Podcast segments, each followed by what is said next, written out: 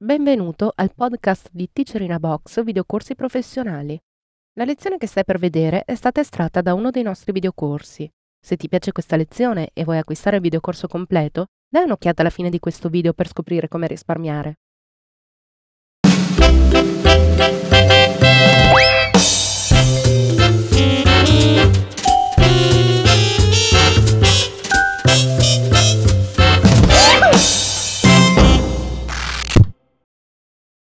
Episodio numero 28 sulle tecniche avanzate di correzione colore, gli strumenti di analisi dell'immagine.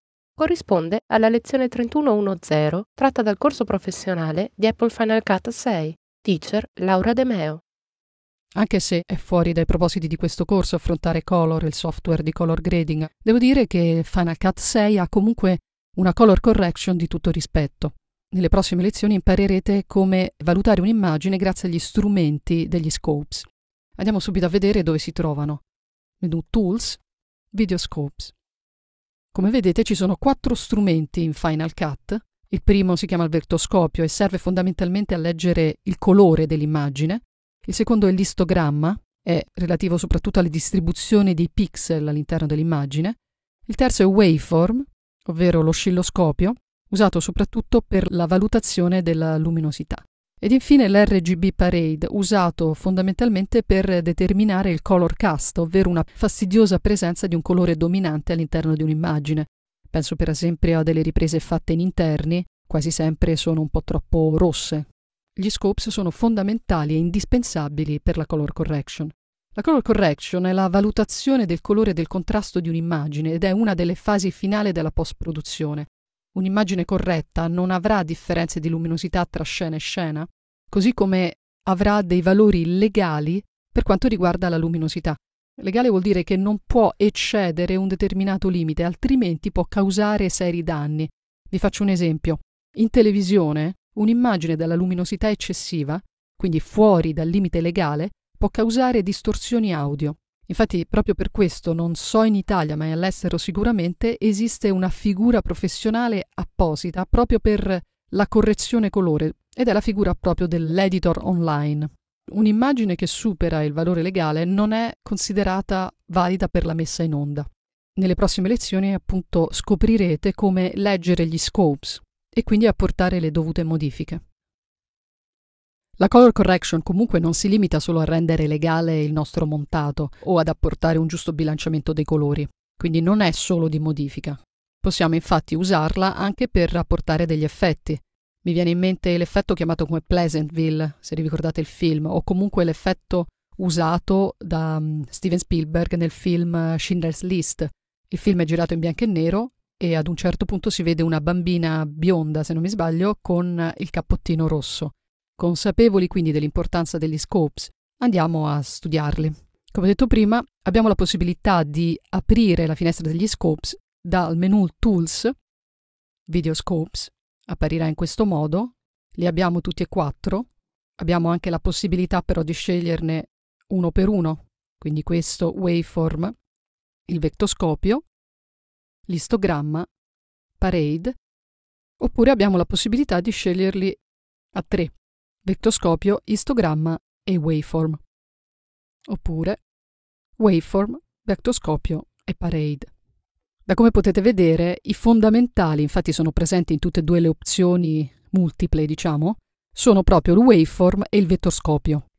In quest'altro campo, invece, abbiamo la possibilità di visualizzare sugli scopes il corrente frame, cioè il punto dove è posizionato la playhead, oppure l'edit precedente o l'edit successivo, o addirittura due edit precedenti e due edit successive, oltre ovviamente con o senza il filtro, l'in point e l'out point.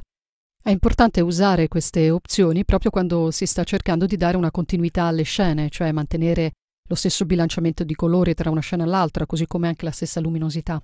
Torniamo alla visualizzazione standard. C'è un'altra possibilità di accesso per i videoscopes ed è Window, Arrange, Color Correction. Abbiamo una visualizzazione già impostata da Final Cut. Scegliete voi la visualizzazione che vi piace di più. In ogni caso è solo ed esclusivamente in questi due modi, cioè quando abbiamo abilitato i videoscopes, che apparirà nel menu RT, quello del real time, questa sezione, come vedete, Scope Display. Andiamo a vedere cosa significano. Personalmente preferisco questo tipo di visualizzazione to up in maniera tale che è molto più visibile e qui poi ovviamente scegliere video scopes. Anche perché la color correction ovviamente viene effettuata su un pezzo montato per cui l'immagine sarà caricata nel canvas. Carichiamo una clip.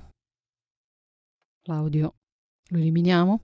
Non vi lasciate distrarre dall'immagine, ovviamente è bene controllare gli scopes prima di tutto. Bene, tornando a RT, real time, allora abbiamo all lines, di solito è il settaggio normale, quello di default. All lines except top and bottom, cioè la possibilità di visualizzare graficamente tutte le linee dei pixel, tranne la prima linea e l'ultima, che di solito è al di sotto del black. Oppure limited lines, qui ovviamente indica che anche il metodo più veloce, sostanzialmente è una visualizzazione parziale delle linee dei pixel ed è anche il metodo usato per il playback. Vi faccio un esempio. Quando io muovo la playhead, come vedete ho un'indicazione contemporanea ai quattro strumenti di tutti i pixel, luminosità, canali di colore. Quando invece metto in play, guardate come si trasformano, perché abbiamo una visualizzazione parziale, mentre questa è molto più accurata, molto più completa. Quindi vi invito comunque a mantenere all lines, però sappiate che il momento in cui vedete in playback in realtà non è una visualizzazione accurata. Detto ciò, torniamo alla spiegazione dei videoscopes.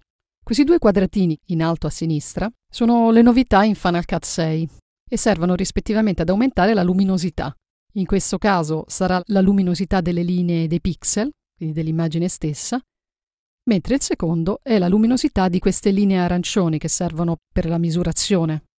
Vedete? Posso farle scomparire o aumentare. Ci sono poi delle opzioni che valgono per ogni singolo strumento e altre che valgono per tutte e quattro, come appunto green and white vale per tutte e quattro. Come possiamo vedere, nel caso del vertoscopio abbiamo la possibilità di ingrandire. Questo perché? Perché spesso e volentieri abbiamo bisogno di visualizzare la parte centrale, visto che le immagini spesso risiedono più o meno tra il 20 e il 40%. Nell'istogramma invece, oltre sempre a green and white, abbiamo la possibilità di includere il black o di escluderlo. In questo caso è incluso ed è proprio questa parte rossa. Nell'RGB Parade la possibilità di rendere bright o pale. In questo caso hanno usato pale perché essendo l'allineamento dei colori ovviamente abbiamo bisogno di vedere tutti e tre i colori con bright più saturo manteniamo Pale, e nel waveform o nell'oscilloscopio abbiamo la possibilità di vedere saturation e targets. Saturation include anche l'informazione colore. Personalmente lo disabilito, perché tanto per la misurazione del colore uso il vettoscopio. Quindi se voi vi trovate meglio con saturation, in questo modo avete la possibilità di controllare anche il colore. Guardate queste linee viola, sono i targets, ho la possibilità di toglierli. Corrispondono cioè ai colori primari e quelli complementari. Anche in questo caso potrei toglierli, però li mantengo. Tutte le modifiche che potete apportare alla visualizzazione degli scopes sono da intendersi solo ed esclusivamente per la personalizzazione degli stessi, ovvero hanno carattere monitoriale, cioè qualsiasi modifica non inciderà in nessuna maniera sulle nostre immagini.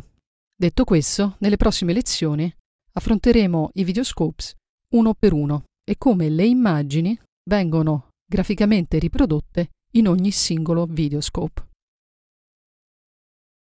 Ti è piaciuta questa lezione e vuoi acquistare il videocorso completo?